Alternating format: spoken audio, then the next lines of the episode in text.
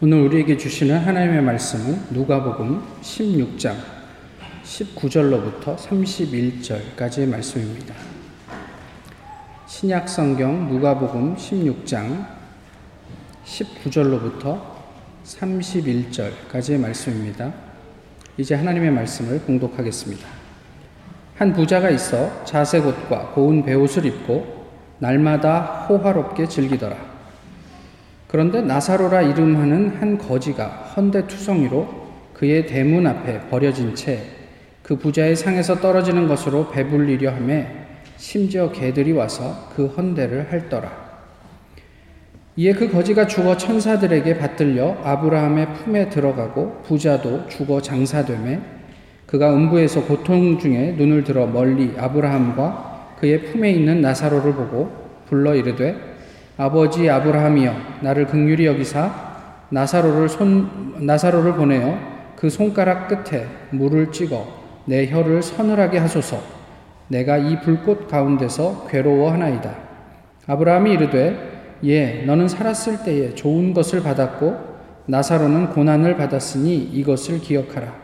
이제 그는 여기서 위로를 받고 너는 괴로움을 받느니라 그뿐 아니라 너희와 우리 사이에 큰 구렁텅이가 놓여 있어 여기서 너희에게 건너가고자 하되 갈 수 없고 거기서 우리에게 건너올 수도 없게 하였느니라. 이르되 그러면 아버지여 구하노니 나사로를 내 아버지의 집에 보내소서. 내 형제 다섯이 있으니 그들에게 증언하게 하여 그들로 이 고통받는 곳에 오지 않게 하소서. 아브라함이 이르되 그들에게 모세와 선지자들이 있으니 그들에게 들을지니라. 이르되 그렇지 아니하니이다. 아버지 아브라함이여 만일 죽은 자에게서 그들에게 가는 자가 있으면 회개하리이다. 이르되 모세와 선지자들에게 듣지 아니하면 비록 죽은 자 가운데서 살아나는 자가 있을지라도 권함을 받지 아니하리라 하였다 하시니라. 아멘.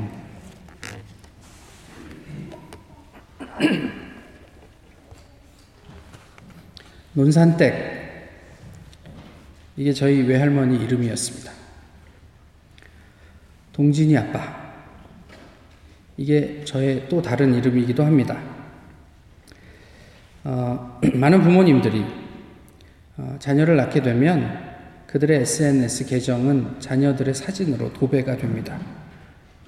엄연히 인격이 있고 이름이 있는데 그것을 상실하는 것 같아 좀 마음이 그렇습니다.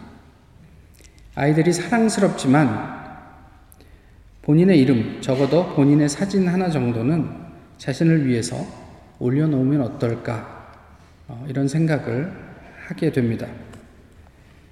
하나님을 경외하는 사람이 있었습니다. 하나님이 허락하신 은혜로 재산도 넉넉히 모았고 부족할 것 없이 살 수 있게 되었습니다. 사람들은 그를 부자라 했습니다. 그런데 그의 이름을 알지 못했습니다. 그의 이름을 불러주는 이도 아무도 없었습니다. 하나님을 경외하는 또 한 사람이 있었습니다. 그러나 그에게 하나님은 아무것도 주시지 않으셨습니다. 심지어는 먹는 것조차 해결할 수 없어서 절대 빈곤 속에 힘겹게 살고 있었습니다. 정말이지 비참한 거지였습니다. 그리고 사람들은 그를 나사로라 불렀습니다. 교회에 열심히 다녔는데 그럼에도 불구하고 부자는 지옥에 갔습니다. 비참한 거지였지만 나사로는 천국에 갔습니다. 그 꼴을 하고 교회나 제대로 다닐 수 있었을까 싶은 마음도 듭니다. 오늘 본문의 내용은 워낙 유명한 것이라 따로 말씀드리지 않아도 아시겠지만 어쨌든 대략은 이렇습니다. 부자는 그렇게 호화롭게 날마다 즐겼고 나사로는 그 부자의 대문 앞에서 비참한 삶을 살고 있었습니다. 사람이라면 누구도 어, 피해갈 수 없는 죽음 앞에서 아쉽게도 부자는 지옥으로 갔고 나사로는 천국에 갔습니다. 지옥의 불꽃 속에서 고통을 당하고 있던 부자가 눈을 들어보니 낯이 익은 사람이 있습니다. 그리고 부자는 그에게 이야기를 합니다. 아버지 아브라함이요. 나사로의 손끝에 물 한 방울만 찍어서 내 혀를 서늘하게 해주십시오. 내가 이 불꽃 속에서 너무 괴롭습니다. 이렇게 이야기를 하죠. 그때 아브라함이 거절합니다. 너와 우리 사이에는 큰 구렁텅이가 있어서 우리가 너에게 갈 수 없고 너도 우리에게 올 수 없다. 그러자 이 부자가 다시 한번 부탁을 합니다. 그렇다면 나사로를 부활시켜 주십시오. 그리고 내 아버지 집에 보내서 나에게 있는 형제 다섯에게 아, 그 하늘의 비밀을 좀 전할 수 있게 허락해 주십시오. 그때 아브라함이 이야기합니다. 모세와 선지자들이 있는데 굳이 나사로가 나서야 할 이유가 무엇일까? 아니, 죽은 사람이 살아나면 그들이 그 말을 듣고 회개할 것입니다. 아브라함이 마지막으로 얘기하죠. 모세와 선지자의 말을 듣지 않는다면 죽은 자가 살아나는 일이 있어도 듣지 않을 것이다. 이것이 오늘 본문이 아, 아니 예수님께서 제자들에게 해주신 비유의 전부입니다. 궁금합니다. 부자는 왜 지옥에 갔을까? 이 부자의 문제가 무엇이었을까 싶은 거죠. 가난하고 비참한 나사로를 돌보지 않은 것일 수도 있겠죠. 그런데 가만히 생각해 보면 뭐 그게 그렇게 큰 문제일까 싶습니다. 사실 그것이 큰 문제라면 우리도 그 부분에 있어서는 좀 당혹스러운 경험을 할 수밖에 없지 않습니까? 솔직히 우리도 평소에 그렇게 살잖아요. 우리 집 대문 앞에 나사로가 없을 뿐이지 저희가 뭐 얼마나 우리 주변을 돌아보면서 얼만큼 그 사람들을 생각하고 살고 있습니까? 그렇게 본다면 우리의 마음이 편해지기 위해서라도 부자가 나사로를 돌보지 않는 것에 대해서 저희는 문제를 삼으면 안 될 것 같아요.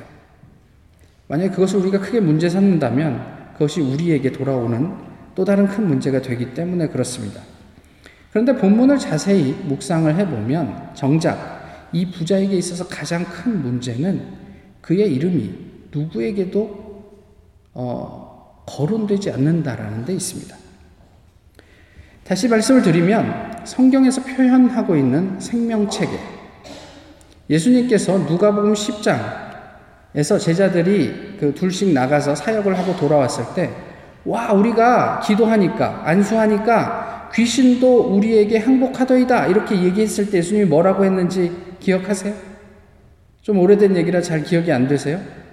귀신이 너희에게 항복하는 것으로 기뻐하지 말고 너희의 이름이 하늘에 기록된 것으로 기뻐하라.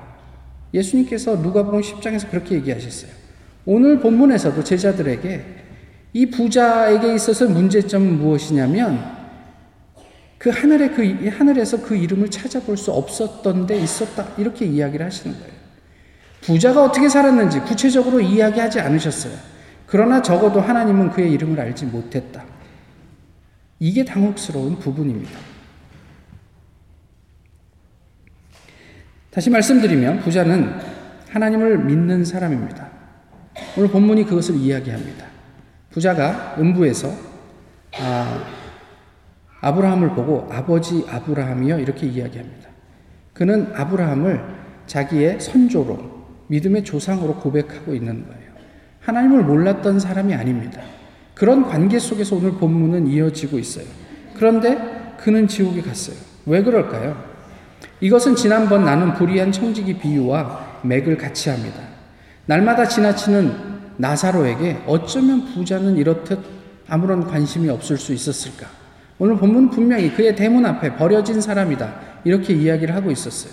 온몸이 헐어서 진물이 줄줄 흐르고 있을 때 개들이 와서 그 헌대를 핥았다. 이렇게 표현하고 있습니다. 그 비참한 사람을 날마다 들락날락 하면서 어쩌면 그렇게 철저하게 무시하고 관심 없이 지나칠 수 있었을까? 그저 교회만 열심히 다니면 되는 줄 알았습니다. 헌금 넉넉히 하고 사람들에게 적당히 인정받으면서 살면 되는 줄 알았습니다. 뭐 절대적인 액수의 비, 그 근거에서 보자면 뭐 부자가 그렇게 모자라게 교회에 기여하는 것도 아니었을 것입니다. 그리고 대궐 같은 집에서 고가의 자동차를 굴리며 유명 브랜드로 날마다 호화롭게 즐기는 그것이 그 부자의 일상이었다. 오늘 본문은 그렇게 이야기를 하고 있습니다. 소장롱이나 나사로에 대한 관심은 어디에서도 찾아볼 수 없습니다. 믿음은 고백하는 것에서 시작되지요. 그리고 삶으로 완성됩니다. 삶이 없는 믿음의 행위, 삶이 없는 입술의 고백, 이것이 얼마나 허망한지 오늘 비유에서 부자가 잘 보여주고 있습니다. 부자가 가지고 있던 신앙과 관련된 한 가지 오해가 있습니다. 죽은 사람이 살아나면 나에게 기적이 경험이 되면 이것이었어요. 사실 그것은 우리의 오해이기도 하지 않습니까? 만약에 내 인생에 어떤 내가 감당할 수 없는, 내가 다 이해할 수 없는 분명한 기적을 체험할 수 있다면 내가 하나님을 좀 더 잘 믿을 수 있지 않을까? 뭐 이런 오해를 하고 있지 않습니까? 부자가 그렇게 이야기를 했습니다.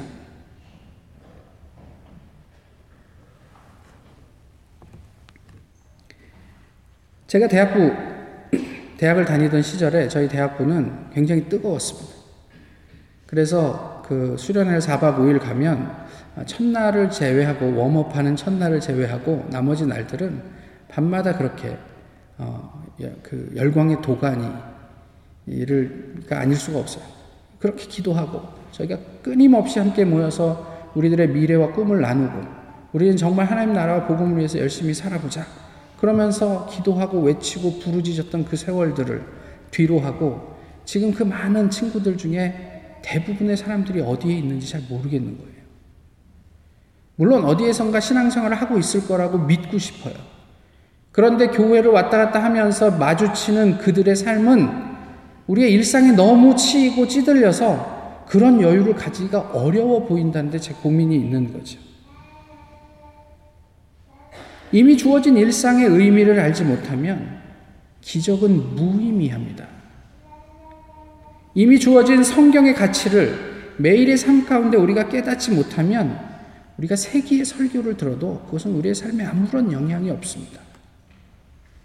오늘 하루하루 하나님께서 우리에게 주어 주시는 하나님의 뜻, 의지, 그것을 분별하고 그 말씀에 조금이라도 순종하면서 살아보겠다고 작은 순간순간을 만들어 가는 것이 오늘 본문에서 우리에게 구체적으로 묻고 또 보여주고 있는 내용들입니다.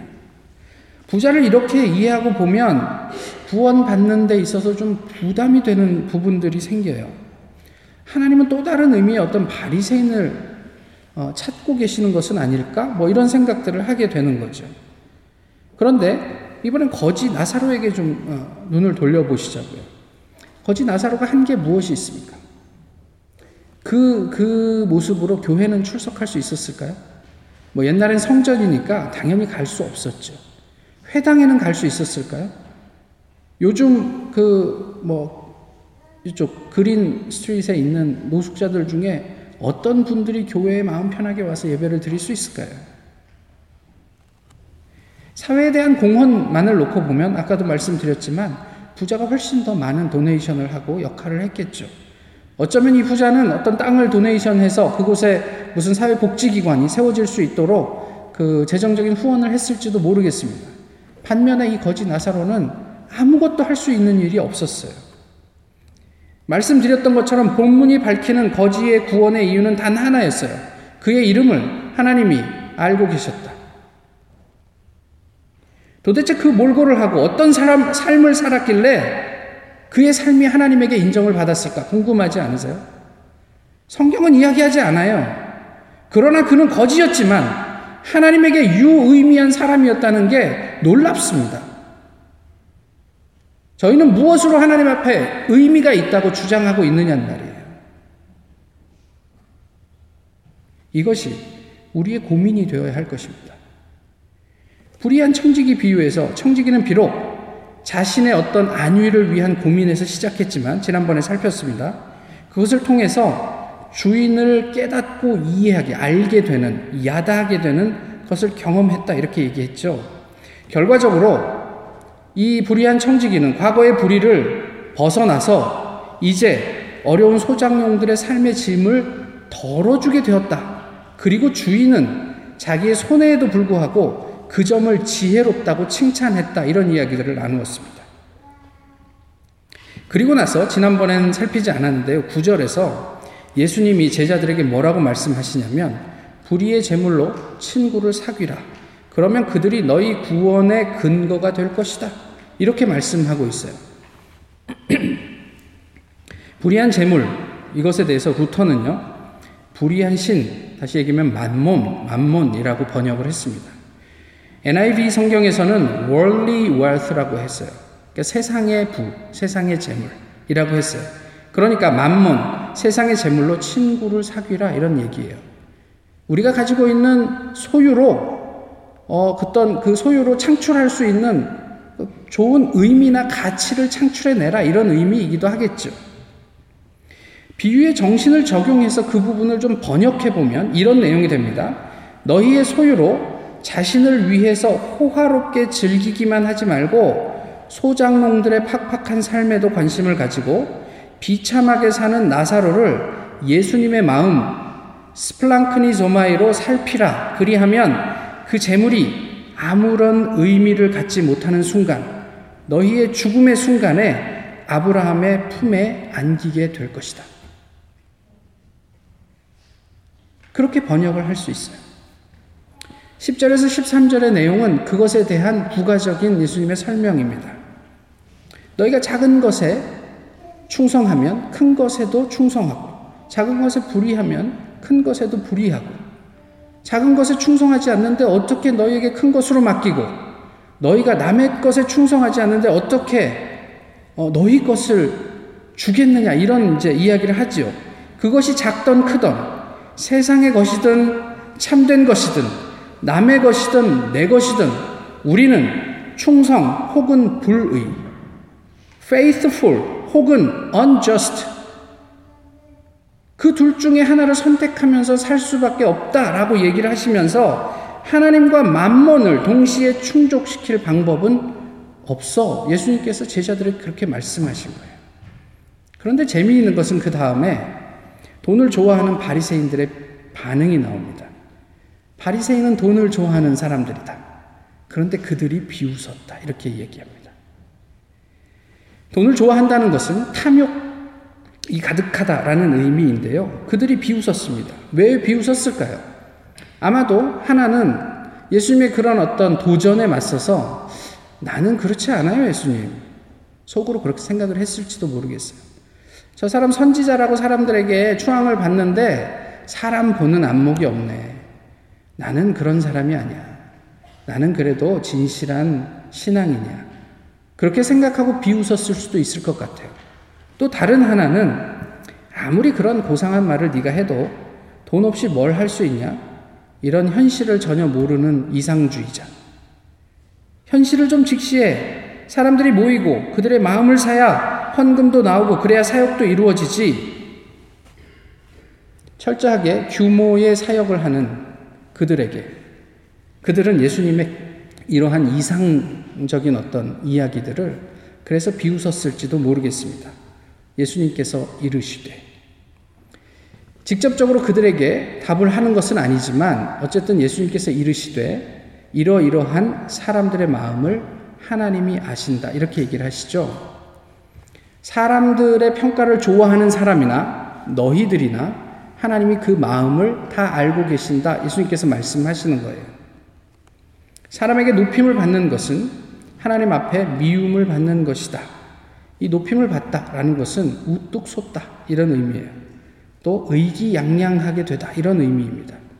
그러니까 다시 얘기하면 사람들 가운데서 우뚝 솟는 것, 또 사람 중에 의기양양한 것, 이것이 하나님의 실 미워하는 건데 원래 의미는 역겹도록 싫어하는 것이다 이렇게 되어 있어요. 그러니까 우리가 하나님 앞에 서지 않고 사람들 앞에 우뚝 솟는 것, 우리가 하나님 앞에 하나님의 자녀들로 살아가지 않고 사람들 앞에서 의기양양해지는 것, 그것이 어쩌면 자칫하면 하나님이 역겹도록 싫어하는 것이 될 수 있다 이런 얘기를 하는 거예요. 하나님 앞에서 우리가 어떤 기여를 하면 의기양양해질 수 있을까요? 사람 앞에서는 어느 정도 기여하면 우리가 의기양양해질 수 있을까요? 하나님 앞에서 우리가 어떤 모습이 되면 하나님 앞에서도 우뚝 솟은 존재가 될 수 있을 것이라고 생각하십니까? 교회에서는 사람들 앞에서 어떻게 우리는 우뚝 솟으려고 애를 쓰고 있느냐는 말이에요. 이것은 누가가 계속해서 드러내고 싶은 사람에 대한 관심의 문제와 연결이 됩니다. 사람들 앞에서 우뚝 솟으려고 하지 말고 그 사람들의 생명을 좀 생각해봐. 그 사람들 살려야지. 그 사람들을 어떻게 우리가 도울 수 있을까? 하나님의 가치를 가지고 이런 이야기란 말이에요. 여러분 본문 16장은요. 하나님이냐 재물이냐 우리가 어디에 어태취되어 있냐 아니면 디태취되어 있냐 종속이냐 자유자냐 이것을 우리에게 질문하고 있습니다. 우리가 많이 가졌던 적게 가졌던 우리의 소유 여부와 무관한 자유가 우리에게 있습니까? 우리의 분주한 삶 가운데서 그리스도의 심장은 오늘도 여전히 뛰고 있습니까? 하늘의 가치를 우리의 삶에 반영하고 있습니까? 우리의 일상은 무엇을 드러내고 있습니까? 세상입니까? 하나님의 가치입니까? 세상 한 복판에서 세상 사람들과 더없이 세상적으로 살지만 그 안에 예수 그리스도의 심장이 뛰고 있다면 한 마리 잃은 양을 찾아가는 그, 그 간절함이 존재한다면 우리의 삶은 많이 달라지지 않을까요? 제가 교회를 만약에 사임하게 된다면 뭐가 제일 신경이 쓰일까요?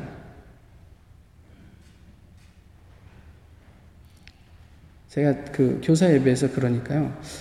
교인들이 신경이 쓰이시지 않겠어요? 그러더라고요. 그래서 천만의 말씀입니다. 아, 이제 뭘 먹고 살까? 이런 게 제일 신경이 쓰일 것 같습니다. 제가 이전에도 그랬고요. 그렇습니다. 그러나 제가 여러분들에게 거룩하게 보이기 위해서 입을 닫으면 그걸 어떻게 아시겠어요? 제가 그렇게 세속적인 사람이라는 걸 어떻게 아시겠냐는 말이에요. 그런데 누구는 안다고요? 하나님은 아신단 말이에요. 나는 그렇지 않은데 사람들 앞에 의기양양해지는 것은 하나님이 역겹도록 싫어하시는 일입니다. 내가 좀 가졌어. 그리고 나사로 같은 사람은 눈에도 들어오지 않죠.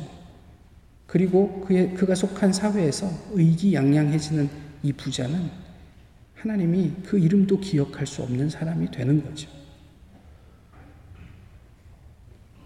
돈을 사랑하면서 세상의 소금과 빛이 될 수 있을까요? 탐욕을 품고 주의 자녀가 될 수 있을까요? 욕구와 하나님을 동시에 품고 선한 청지기로 살아갈 수 있을까요? 제가 예전에 처음으로, 난생 처음으로 제가 부끄러움이 많고 소심해서 어디 뭐 낯선 환경에 가는 걸 그렇게 좋아하지 않습니다. 난생 처음으로 수도원에 들어갔던 적이 있어요, 한국에서. 8일을 수도원에 들어가는데 아시는 것처럼 수도원에 들어가면 침묵입니다. 8일 내내 이제 아무 말도 하지 않고 기도만 하고 나오는 건데요. 수도원에서 그 처음에 강의를 할 때 그분이 뭐라고 얘기했냐면 여러분은 의지적인 죽음을 선택하고 지금 이곳에 와 있는 것입니다. 이렇게 얘기를 하셨어요. 근데 한번 생각해 보세요. 세상에 살다가 나 혼자 덜렁 떨어져 있고 방도 저 혼자 쓰는 거고요. 그 안에 책상 있고 침대 있고 샤워실 다 있습니다. 밥 먹을 때도 누구랑 얘기할 수가 없어요. 답답하죠. 한 3일쯤 되니까 미치겠는 거예요. 그리고 그때 저희 아이들이 둘 다 어릴 때라서 제 아내가 혼자 아이들을 보고 있는데 괜히 평소에는 그러지도 않으면서 답답하니까 별 생각이 다 나는 거예요. 잘, 잘 지내고 있겠지. 그런데 수도원이 봉쇄 수도원이 아니니까요. 나와서 산책을 좀 하면 일반 등산로하고 만납니다. 그래서 조금만 올라, 한 5분만 올라가면 그냥 등산하시는 분들하고 그냥 다 섞여 있어요. 3일째 되는 날, 아, 전화를 한번 해봐야겠다. 다 자율적인 거니까. 그래서 전화기에 전원을 켜고 주머니에 넣고 산으로 올라갑니다. 그리고 등산로 어딘가에 벤치에 앉아서 전화기를 열고 집 전화번호를 누르고 있는데 제 안에서 오늘 하루만 더 참아보지 이런 생각이 드는 거예요. 하루만 더 참아보고 내일도 그런 마음이 들면 내일 전화할까? 그래서 전화기를 닫았습니다. 그리고 내려오는데 그때부터 놀랍도록 제 마음이 평안해지기 시작하는 거예요. 그리고 그날 저녁이 지나고 그 다음날 아침이 되어서 수도원 건물 옥상에 올라가서 아, 아래쪽에 펼쳐져 있는 세상을 내려다보고 있습니다.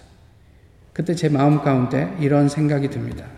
상원아, 넌 지금 천국에 와 있으면서 세상을 염려하느라 천국을 하나도 경험하지 못하고 있구나. 이런 마음이 들었어요. 그러면서 동시에 제가 의지적으로 죽음을 선택하고 이 수도원에 들어와 있는데 세상은 무심해요, 너무. 제가 없어졌는데 누구도 없어진 것을 인지하지 못하고 그냥 여전히 동일하게 돌아가고 있는 것 같은 거예요. 아, 내가 세상에서 필요한 존재가 된다는 게 얼마나 허망한 일인가 이런 것들을 새삼스럽게 깨닫게 되는 거죠. 우리는 우리가 있는 자리에서 내가 없으면 뭐 문제가 생길 것 같지만 없어졌는데 하루 이틀 좀 불편할 수는 있어도 세상은 그것에 개의치 않고 그대로 지나가던 시간들은 계속 흘러갑니다.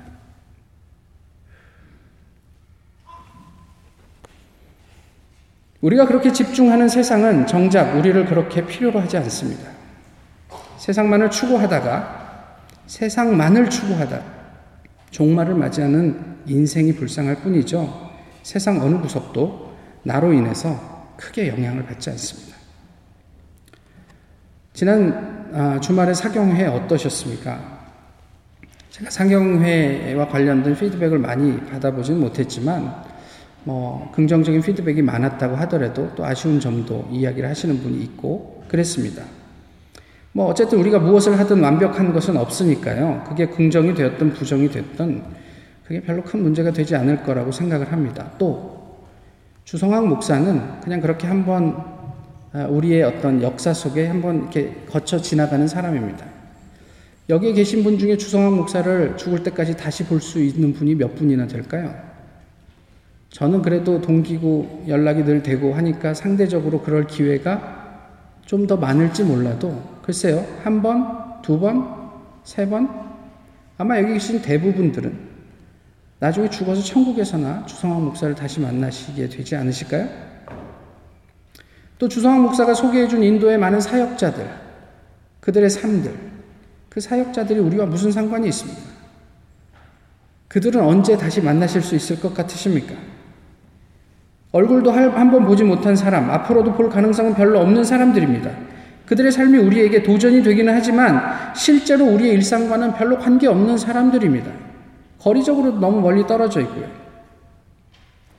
그리고 또 생각을 해보면 그런 살, 삶을 사는 사람이 우리 주변에는 없습니까? 왜요? 많죠. 우리가 관심이 없을 뿐이지, 관심을 가지지 않아서 못 볼 뿐이지, 바로 옆에, 지금 옆에 앉아 계시는 분이 그런 삶을 살고 계신 분일 수도 있어요.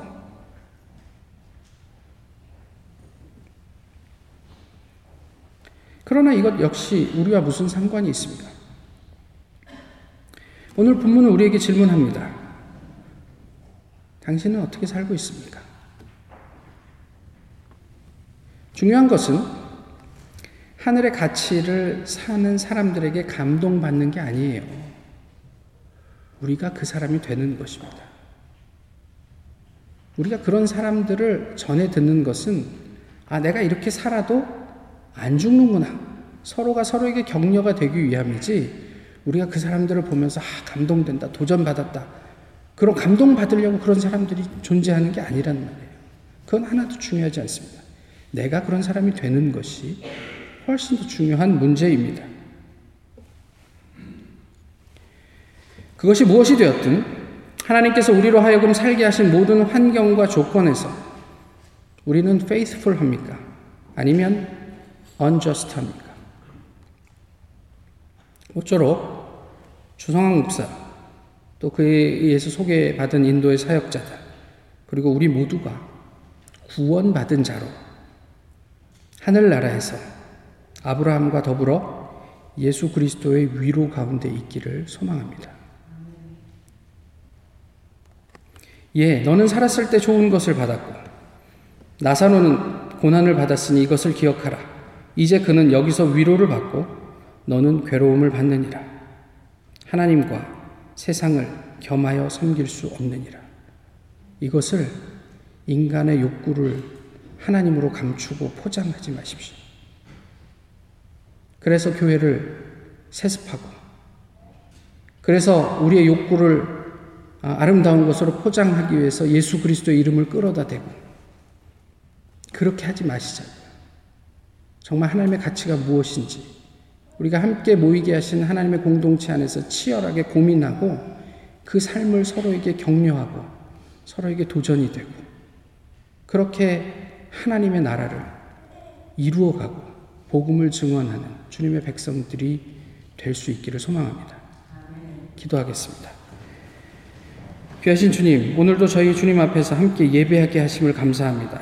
주님께서 허락하신 은혜 가운데 저희가 더욱더 하나님의 가치를 고민하며 함께 더불어 그 하나님의 나라를 이루어 갈 수 있도록 저희를 날마다 새롭게 하시고 지키시고 인도해 주시옵소서 예수 그리스도의 이름으로 기도하옵나이다. 아멘.